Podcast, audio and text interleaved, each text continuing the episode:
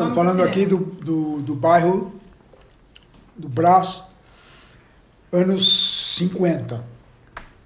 Então, tudo bem, a gente ia num, num, cinema, era uma matinê. Então você ia lá, tá, duas horas da tarde, ia com a tua mãe, com teu pai e tal, que a gente era criança. E o, o cinema mais interessante da gente ir era o Cine Universo. Porque você entrava no cinema, um cinema enorme, pelo menos quando a gente é pequeno e criança, você vê as coisas sempre maiores do que elas realmente parecem quando você é grande, né? Cadeira de madeira, aquela que o assento ele é reclinável, né? E aí você sentava e torcia para não estar chovendo. Por quê? Se não estivesse chovendo, o teto abria e você via o céu.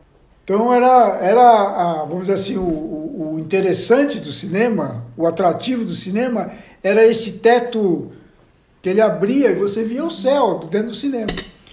E quando você ia à noite, você via a estrela.